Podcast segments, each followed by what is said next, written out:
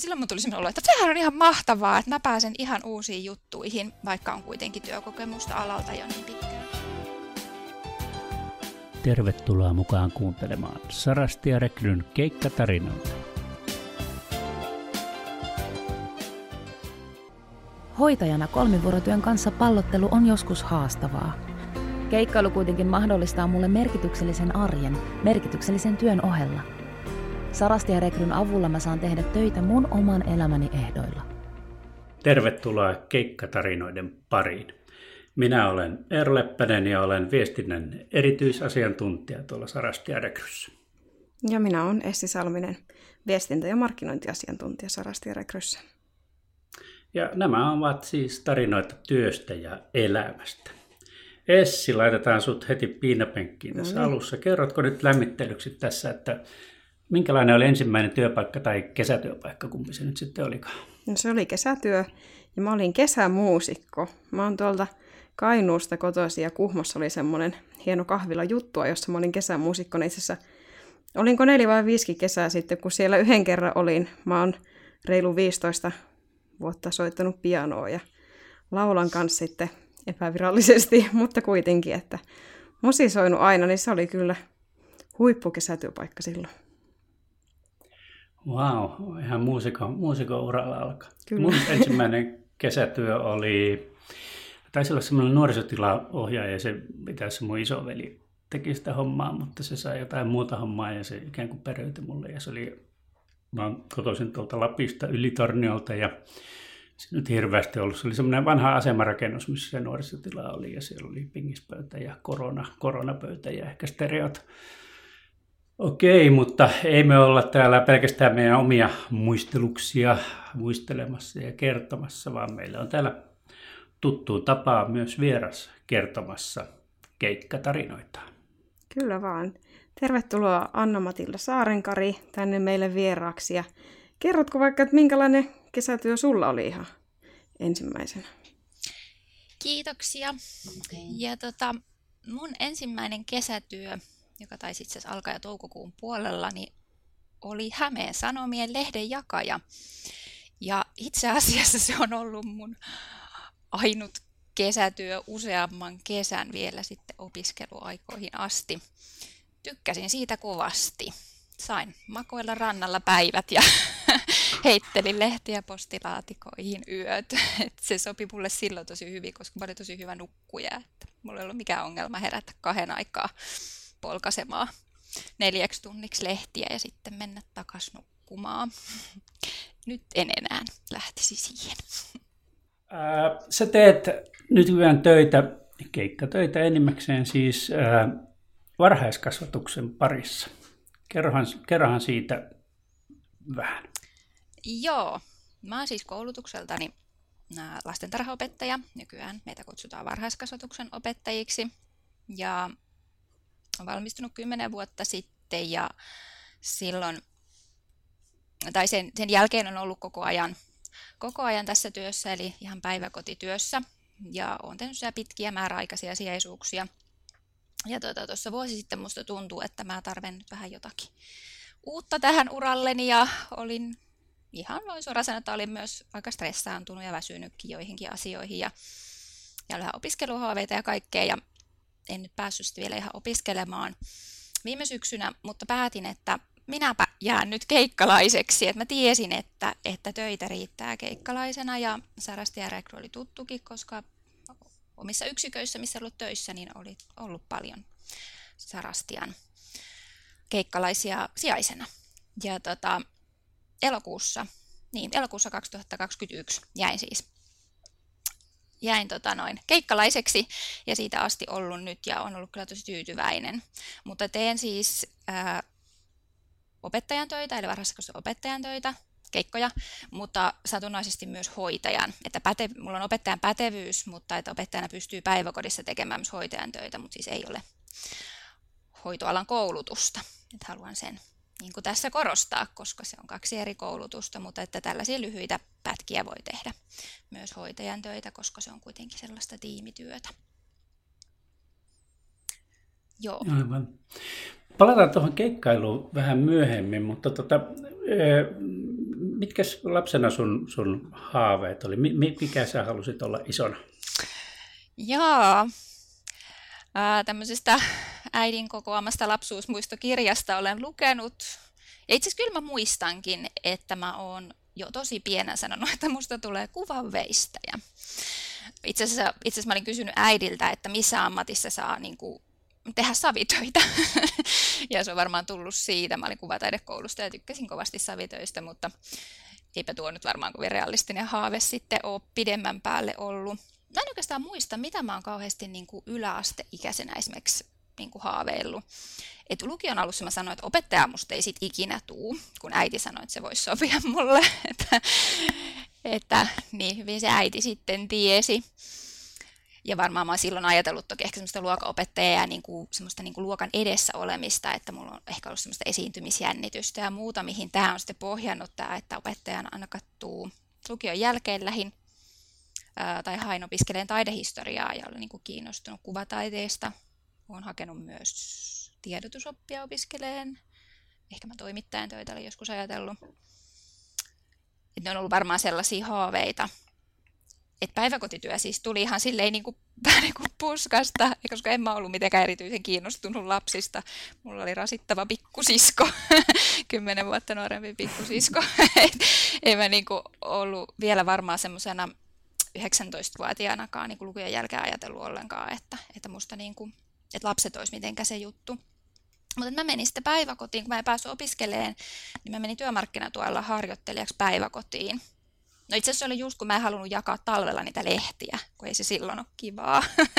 niin tota, niin sitten mulla varmaan niin työkkäristä ehkä ehdotettu sitä, ihan tarkkaan muista, miten se meni. Ja sitten mä yhtäkkiä niin päädyin semmoiseen maailmaan, missä oli siis ihan niin mahtavaa, että täällä, täällähän on niin kuin, päiväkoti on jotenkin ihan oma maailmansa. Se on niin kuin oma pieni yhteiskunta. Et, ja sitten mulla oli tosi, siellä tosi ihana, ihana se henkilökunta. Ja, ja tota, mä jotenkin niin kuin, sitten mä aloin niin ihailla just niiden lastentarhaopettajien työtä, että vitsi mitä kaikkea ne niin kuin tekee täällä, että, että siitä se on sitten lähtenyt ja sitten mä oonkin jo seuraavana keväänä hakenut.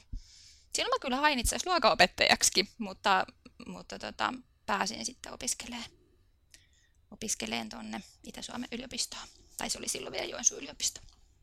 Niin lastentarhaopettajaksi. Nyt mä varmaan vastasin vähän enemmän okay. kuin lapsuushaaveet, mutta... No mutta kauhean hyvin pohjasit seuraavaa teemaa. Just ajattelinkin, että kysäisin sulta opiskelusta, että minkälaista se opiskelu sitten oli ja oliko se ehkä semmoista, kun sä ajattelit tai jotenkin odotit sen olevan? No siis oli, oli joo. Ja tietysti ehkä se just kun oli ollut se vuoden, vuoden siellä päiväkoti, päiväkodissa harjoittelijana, niin oli toki nähnyt, että mitä se itse työ on ja ja niin kuin osas olettaa. Mutta ehkä se semmoinen niin teoriapainotteisuus yllätti, mutta samalla mä olin niin kuin siitä myös iloinen, että, että, että mä tajusin, että näähän mun pitää tajuta, että tavallaan semmoinen niin kuin kasvatustiede oli, oli toki ihan uusi maailma, johon kyllä ihastuin saman tien. Ja erityisesti varhaiskasvatukseen, että sitten jotenkin kyllä mä, kyllä mä koen, että se, se mikä yllätti, niin se yllätti positiivisesti, että, että toki kaikki tämmöiset tietotekniikkakurssit ja muut oli vähän silleen, että onko nämä pakko suorittaa, mutta hyvähän ne oli, että ne suoritettiin, että saisitte kandi joskus kirjoitettua.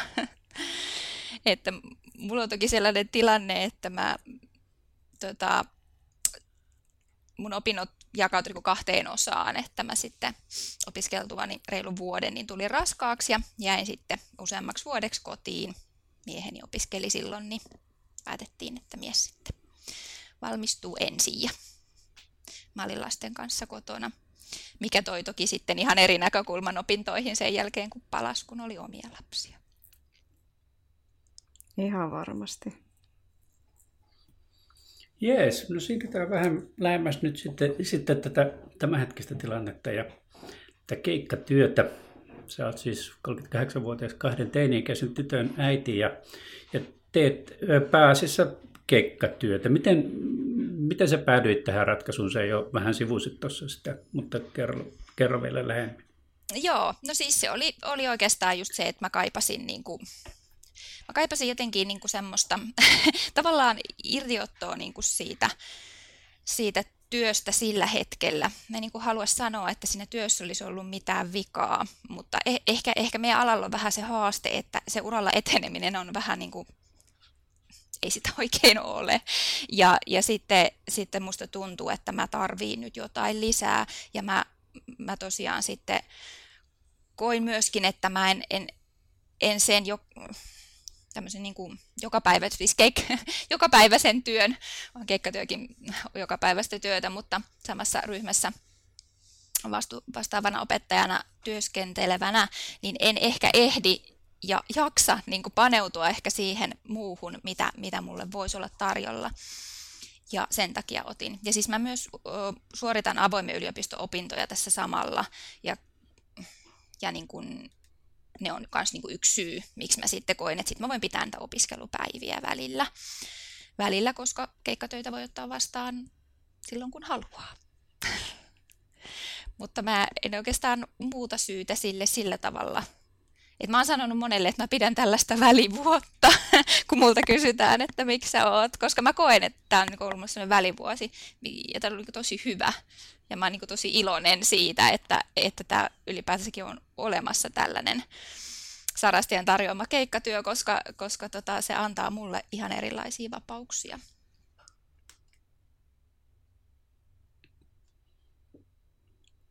Kyllä vaan. Miten tota, pitikö sun miettiä kauan vai oliko se semmoinen hyppy tuntemattoman sitten, kun lähit pelkästään keikkatyöhön vai harkitsitko?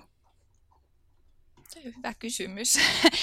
siis mä luulen, että mä olin ehkä sille niin alitajuisesti sitä miettinyt ja pohdiskellut ja joskus niin kuin tuhahtanut, että mä jään vaan tonne Sarastian keikkalaiseksi. Ja, että se oli ollut ehkä sellaista niin kuin välillä semmoisena väsymyksen hetkinä. Ja sitten mä olin toki usein jutellut, kun mun työpareina on ollut vuosien aikana tosi usein keikkalaisia tota, rekrystä, me puhutaan siis tuolla kentällä rekrystä, mm. niin tota, niin totta kai mä olin usein jutellut heidän kanssa ja, ja olin kuullut monia eri niin kuin, syitä, miksi ihmiset on. Että aika usein, usein oli niin kuin, joko eläkkeelle jääneitä tai sitten tällaisia, ketkä opiskelee ja sitten niin kuin, opiskeluin rinnalla tekee keikkoja. Niin varmaan se sellaista oli lähtenyt.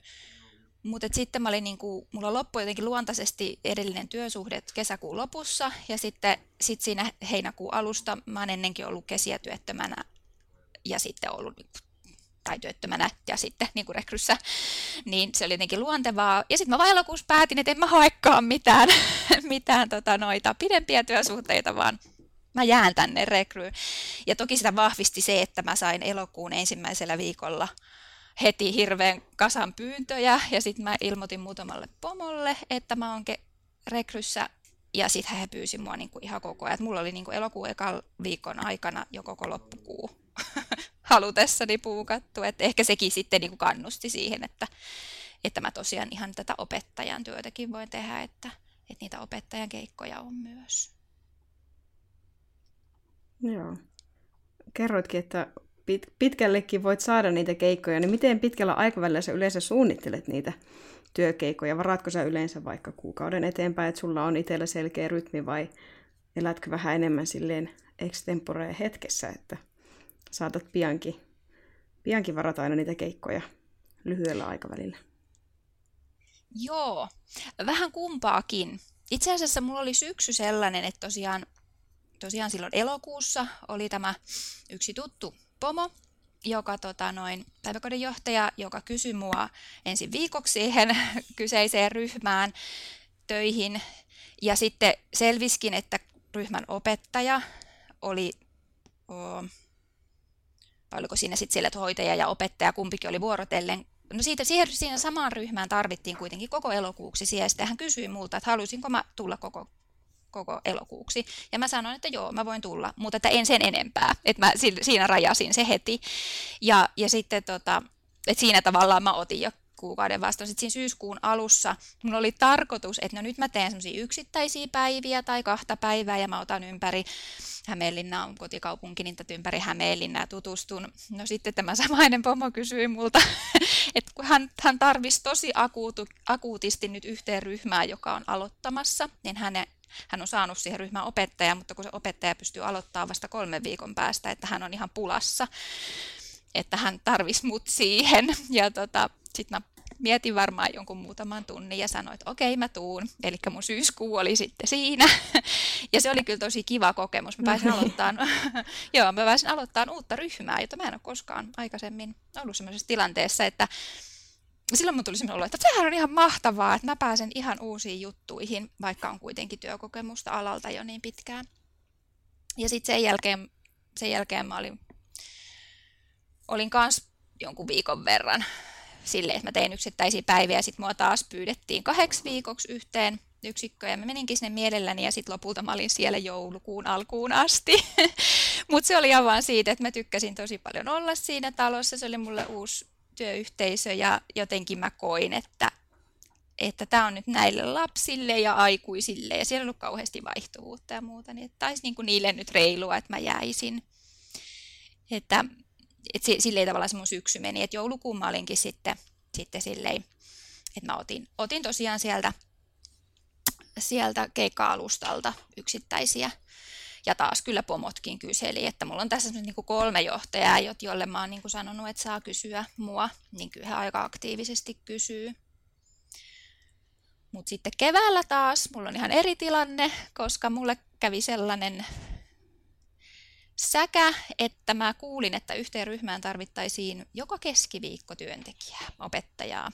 Ja tota, se menee eskariryhmä, missä mä en aikaisemmin ole ollut. Ja mä tota, noin, päätin ottaa sen. Eli nyt mä oon siis joka keskiviikko niin kun rekrystä varattuna jo, että mä oon niin kun, tavallaan sitoutunut siihen. Eli tämäkin on niin kun, musta jotenkin tämä keikkatyön niin kun, sellainen monipuolisuus, että että sitten sä tavallaan voit olla kuitenkin tietynlaisessa työsuhteessa, niin kun, jos sä haluat, niin, niin määrätyn ajan. Ja tämä on ollut hirveän kiva tämä keskiviikko, että siinä pääsee tutustumaan siihen ryhmään ja lapsiin ja näin. Mutta sen, sen vuoksi tietenkään mä en tämmöisiä viikonpituisia pätkiä sitten ole ottanutkaan, koska se aina katkee siihen keskiviikkoon, että nyt on ollut niin kuin enemmän just tolleen niin kuin sanoit, että, että nappailen silleen lähipäivinä. Hirveän pitkälle itse asiassa varhaiskasvatuksessa ei olekaan tarjolla, kun se on niin, se on niin akuuttia se tarve, että ainakaan tässä, tässä kotikaupungissani. Joo. No onko siinä hu- huonoja puolia? Miten lomat ja hoituuko palkanmaksu kunnolla ja ajallaan vai onko siinä jotain huonoja puolia? Aa, no, no tietenkin huonona puolena voi pitää sen, että joskus hyvin harvoin, ehkä kesäaikaan voi käydä niin, että ei ole tarjolla. Tai no mun kohdalla, koska mulla ei ole autoa käytössä, niin mulla voi ihan muutaman kerran käynyt niin, että nyt on tuolla 30 kilsan päässä lähin, että nyt en lähde pyöräilemään sinne, mutta, mutta tota, se on kyllä hyvin, hyvin harvinaista. No, loma-aikaa mä oon ollut itse aika tyytyväinen. Mä oon ihan mielinen lomaillut perheen kanssa, että toki se sitten, sitten tu, ei siitä tietenkään palkkaa niiltä päiviltä saa, mutta se on ehkä sellainen asia, mihin mä niin kuin jo sitouduinkin, että, että palkka saattaa sitten näiden niin sanottujen oma, omien vapaiden takia hieman laskea, mutta mä kyllä myös arvostan niitä päiviä, että, että kauhe, kauhe, kauheasti en huonoja puolen löydä. No toki ehkä jos ajattelee opettajan ammattia, niin sä et välttämättä pääse kauheasti toteuttaa niin kuin sitä suunnittelua ja arviointia siinä työssä, koska sä oot lyhyitä aikoja. Mutta sitten taas esimerkiksi kun mä olin siellä syksyllä sen reippaan kuukauden tässä yhdessä yksikössä, niin, niin kyllähän mä siellä sitten jo suunnittelin ja osallistuin tiimipalavereisiin ja kokouksiin ja olin silleen niin kuin jo tavallaan päiväkodin henkilökuntaan tässä mielessä kuuluva. Toki, toki mä koen itse asiassa aina, kun mä menen vaikka yhdeksi päiväksi, että mä olen sen päivän osa sitä, sitä päiväkotia ja yksikköä, koska se on siinä työssä mun mielestä tärkeä osa. Mutta niin oli ne huono. En minä löydä huonoja puolia. Ei ole pakko.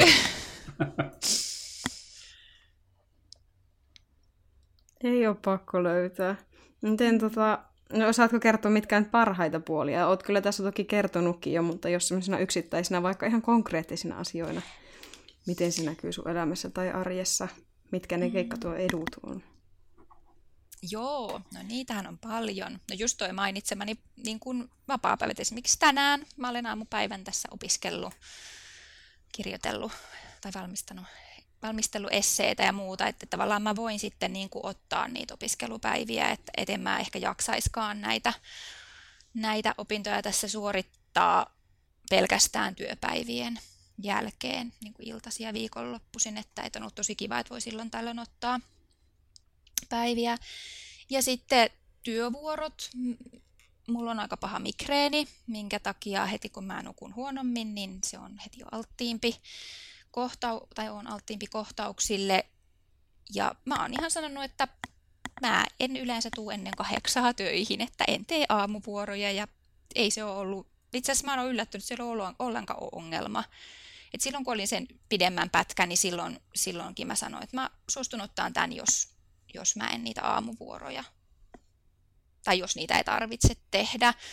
Siellä tein yhden, vaihdoin vuoroa, autoin työkaveria, eikä se haitannut, mutta että, että huomasin, että mulle sopii tosi hyvin se, että sitä paitsi ne tykkää ne vakkarihenkilökunta siellä, kun mä sanoin, että kyllä mä voin iltavuoron tehdä. että, että se, se on niin ollut musta tosi kiva tässä, että mä jotenkin niin koen, että se sopii mulle tosi hyvin se, että mä voin vähän säädellä niitä työvuoroja, kun mä en kuitenkaan ole muuten kranttu, että, että, tota, että mä voin tehdä sitten myöhäisempiä tai mitään myöhäisiä iltavuoroja viideltä päiväkoti yleensä kiinni menee, mutta kuitenkin.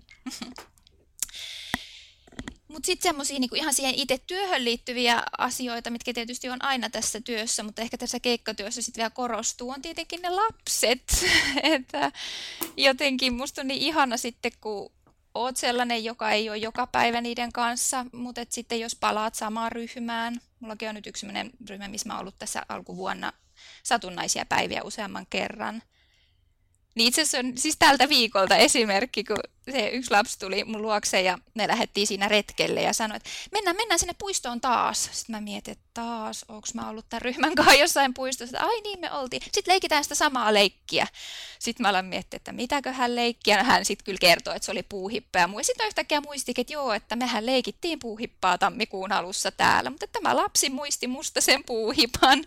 Että jotenkin niin se, että et on tavallaan niin pienessä ajassakin niin kuin, tehnyt jollain tavalla vaikutusta lapseen. Ja lapsethan on niin kuin, hyvin rehellisiä ja vilpittömiä, että kyllähän ne sitten myös sanoo, jos ei ne tykkää. että, että ehkä si, siinä mielessä se semmoinen niin kuin laps, lasten aitous. Ja sitten se, että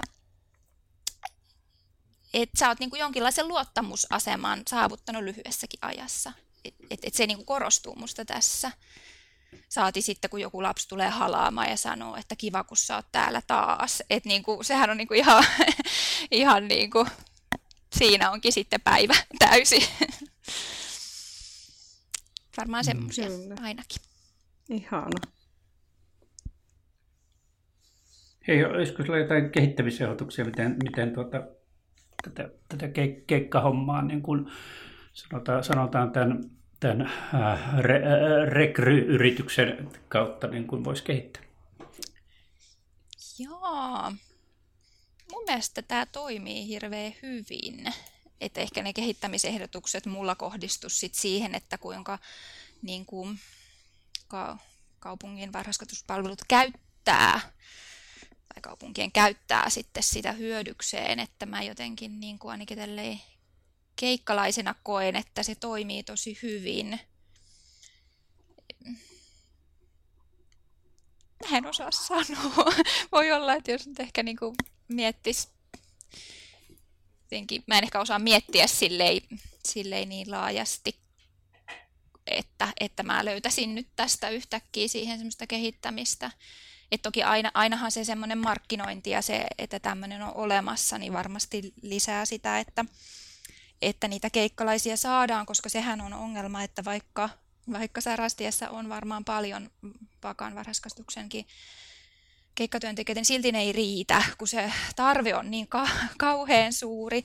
Mutta toisaalta mä kyllä ainakin itse hu- huomaan, että mun mielestä Sarastia Rekry markkinoi itseään myös aika hyvin. Että sitä tietysti voi aina olla, tai on hyvä olla aina paljon. Ehdottomasti. Kerroitkin jo aikaisemmin, että, että olet työskennellyt aikaisemmin muiden keikkatyöntekijöiden kanssa, niin minkälaisia kokemuksia sulla on siitä, mitä, se on, mitä keikkatyöntekijät tuo sinne työyhteisöön? Ja nyt kun itse olet keikkatyöntekijänä, niin mitä koet tuovasi sinne? Joo, No siis se keikkatyöntekijä hän pelastaa sen päivän, niin kuin tuossa mainitsin, niin kun aina ei saada sijaista, mm. niin sehän niin kuin päiväkotiryhmässä ihan, se on tosi raskas tilanne ja se tarkoittaa sitä, että ainakin jos on jotain suunniteltu ennakolta, niin ne lähes aina menee ihan pyllylleen sitten, kun, kun on liian vähän aikuisia, että tavallaan kun se astuu aamulla ovesta se keikkalainen, niin ainakin silloin kun mä oon ollut niin kuin niin kuin pidempiaikaisena työntekijänä ryhmässä, niin, niin mähän on se, että ihanaa, ihanaa kun sä tulit. Ja sitten että jotenkin se on niin kuin, musta se niin kuin lähtökohta siihen. Ja se on myös se syy, miksi tämä keikkatyö on niin kivaa, kun sä oot aina odotettu ja toivottu. Että se, se luo siihen niin kuin sellaisen. Ja, ja mä, mulla on tosi positiivisia kokemuksia. Et toki joskus on ollut ihmisiä, ketkä ei ole vaikka työskentely juuri ollenkaan päiväkodissa niin toki siinä joutuu ehkä opastaan enemmän ja kertoo semmoisia perusjuttuja tai sitten tarvitse kertoa sille 30 vuotta työtä tehneelle eläkkeellä olevalle, jota myös on paljon, paljon tuolla rekryssä. Mutta ei se niinku edes haittaa, koska yleensä, yleensä ne keikkalaiset on kuitenkin halunneet tulla, että et heillä on niinku asenne kohdillaan. Ja, ja jotenkin sitten sitten on semmoisia kivoja hetkiä myös ollut siitä, kuinka he tuo niin kuin ehkä ihan uusia juttuja. Muista joskuskin oli joku aivan ihana keikkatyöntekijä, joka siis laulo lasten kanssa vaikka mitä lauluja, ja sitten minulla oli pakko pyytääkin, että voiko sä sanoa, mitä sä oot laulanut, koska nämä ihan varmasti kysyy näitä huomenna, että mäkin sitten pääsen edes puoleen tästä, että, että tavallaan niin kuin, tosi paljonhan he myös voivat tuoda ihan sellaisia yksittäisiä juttuja siihen, että Lasten näkökulmasta toki se sijaisten vaihtuminen on joskus rankkaa, mutta silti se on parempi asia kuin ei sijaisia ollenkaan. Että se on niin kuin mä ajattelen aina silleen. Varmasti aivan, aivan, aivan näin. Äh, jos ajatellaan niin yleisesti tai laajemmin tätä keikkatyötä, niin onko sinusta jonkinlaisia ihmisiä, joilla se ei ehdottomasti sovi, että ei kannata sitä ajatellakaan, tai, tai sitten toisinpäin, että onko sellaisia ihmisiä, jotka, joille tämä on just se oikea tapa? No varmaan aika monenlaiselle ihmille sopii, mutta toki jos, jos on jos kaipaa kauhean säännöllisiä rutiineja ja tuttua ympäristöä, niin eihän se keikkatyö nyt silloin ole. Mutta hakeutuiskohan semmoinen ihminen sitten keikkatyöhön, että kyllähän keikkatyössä jokainen päivä on niin kuin sillä tavalla uusi ja esimerkiksi kohtaamisia tulee paljon. Toisaalta myös vaikka olisit 20 vuotta samassa päiväkodissa opettajana, niin silti sulle tulee kohtaamisia valtavan paljon, että, että se on sen työn luonne. Ää, et mä itse mietin itse asiassa, ainut asia, mitä mä vähän mietin, oli se, että kun mä oon semmoinen, että mä, mä oon niin avoin ja, ja tykkään kohdata uusia ihmisiä, niin mä oon myös semmoinen, että mä oon aina välillä vähän jännittää kaik, kaikenlaiset asiat. Niin mä mietin, että jossain kohtaa, että alkaako mä sitten jännittää aina, kun mä menen uuteen yksikköön ja uuteen ryhmään, mutta mutta eipä, eipä sitä kyllä ole tullut, että jos nyt on vähän jännittänyt, se on unohtunut ensimmäisen viiden minuutin aikana. Toki kun työ ja päiväkoti ympäristönä on niin tuttua. Et silleen mä voin niinku ajatella, että se, semmoinen ihminen, joka, joka pystyy silleen suht helposti vastaanottaa uusia tilanteita ja, ja on niinku, jotenkin avoin, avoin ja vastaanottavainen, niin kaikille sellaisille sopii.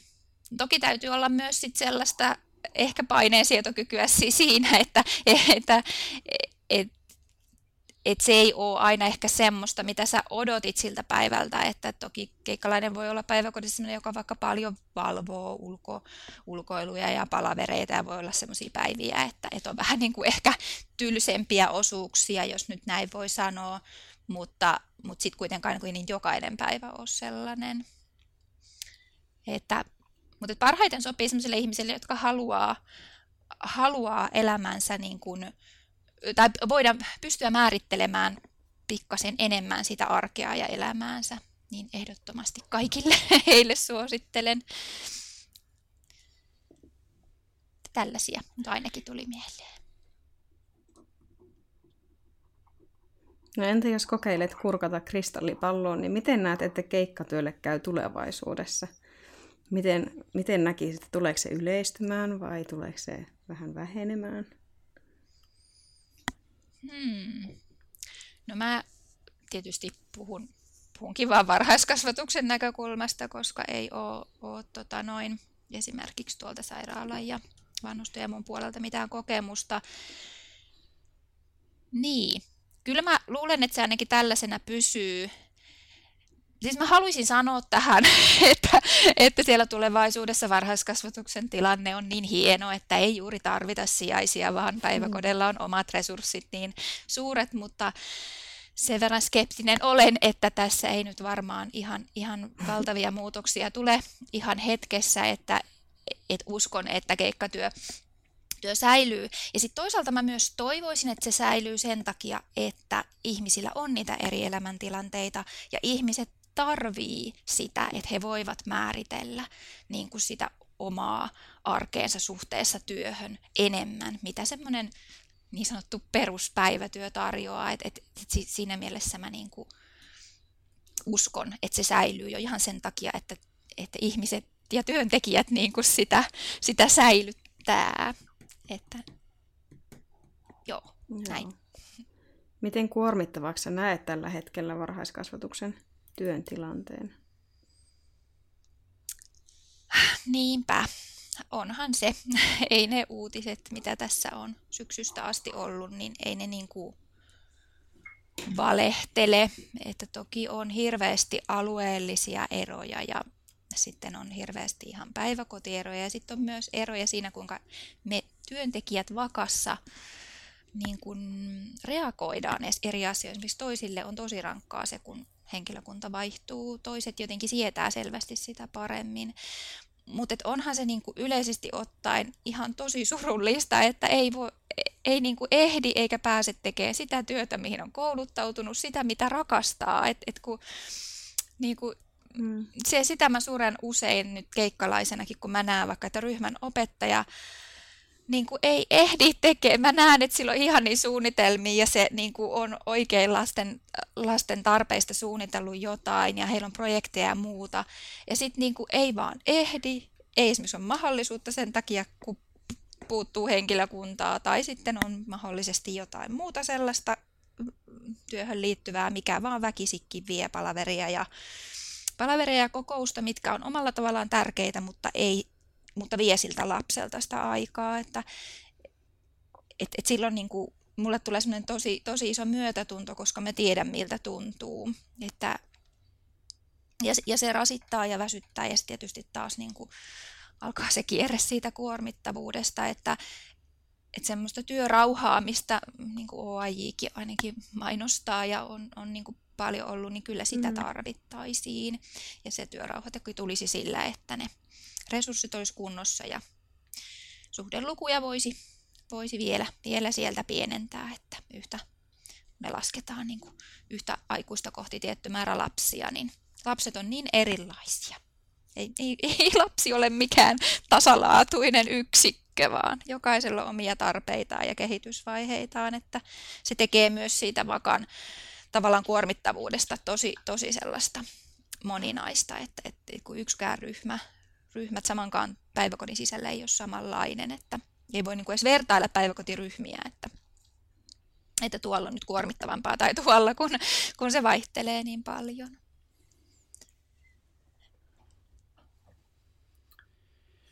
No niin, alamme lopettelemaan. Tästä olisi varmaan vielä niin kuin aika pitkääkin puhuttavaa, mutta alamme nyt vaan lopettelemaan ja ja tota, tätähän tehdään nyt. Minä olen täällä Nokialla, Essi on Suomen Ateenassa Jyväskylässä ja, ja Anna-Matilda on sitten Sibeliuksen kotikaupungissa Hämeenlinnassa. Ja tota, tähän loppuun voisin ottaa semmoisen kierroksen kaikilta, että mikä meidät on tehnyt tällä viikolla iloiseksi tai onnelliseksi, oli se sitten työssä tai muualla. Jos Anna-Matilda vieraana aloittaisi. Jaa. Kyllä mulle tulee ihan ekana mieleen, mieleen maanantailta.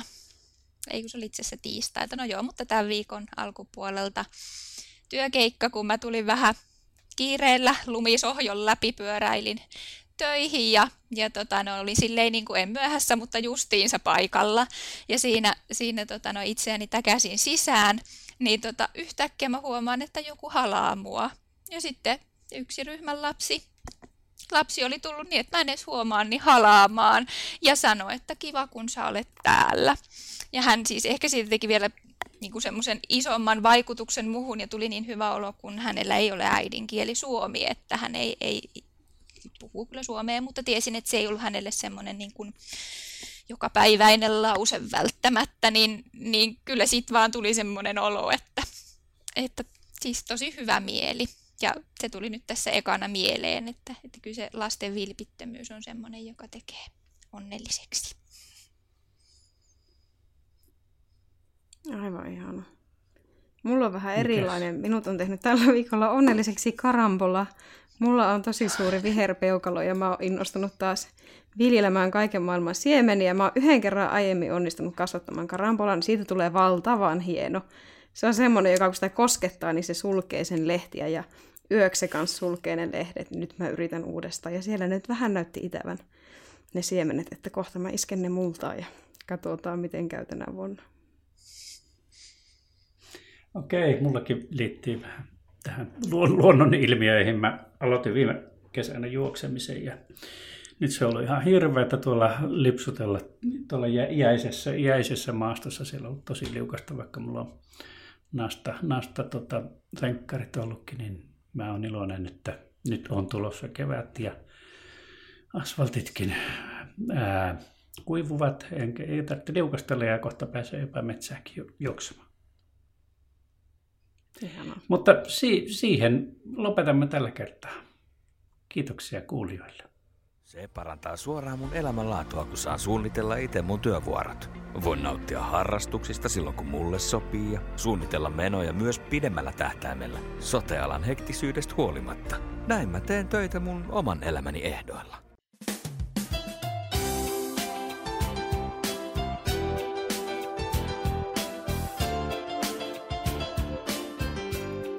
Kuuntelit juuri Sarasti ja Rekryn keikkatarinoita. Kiitos kun olit mukana.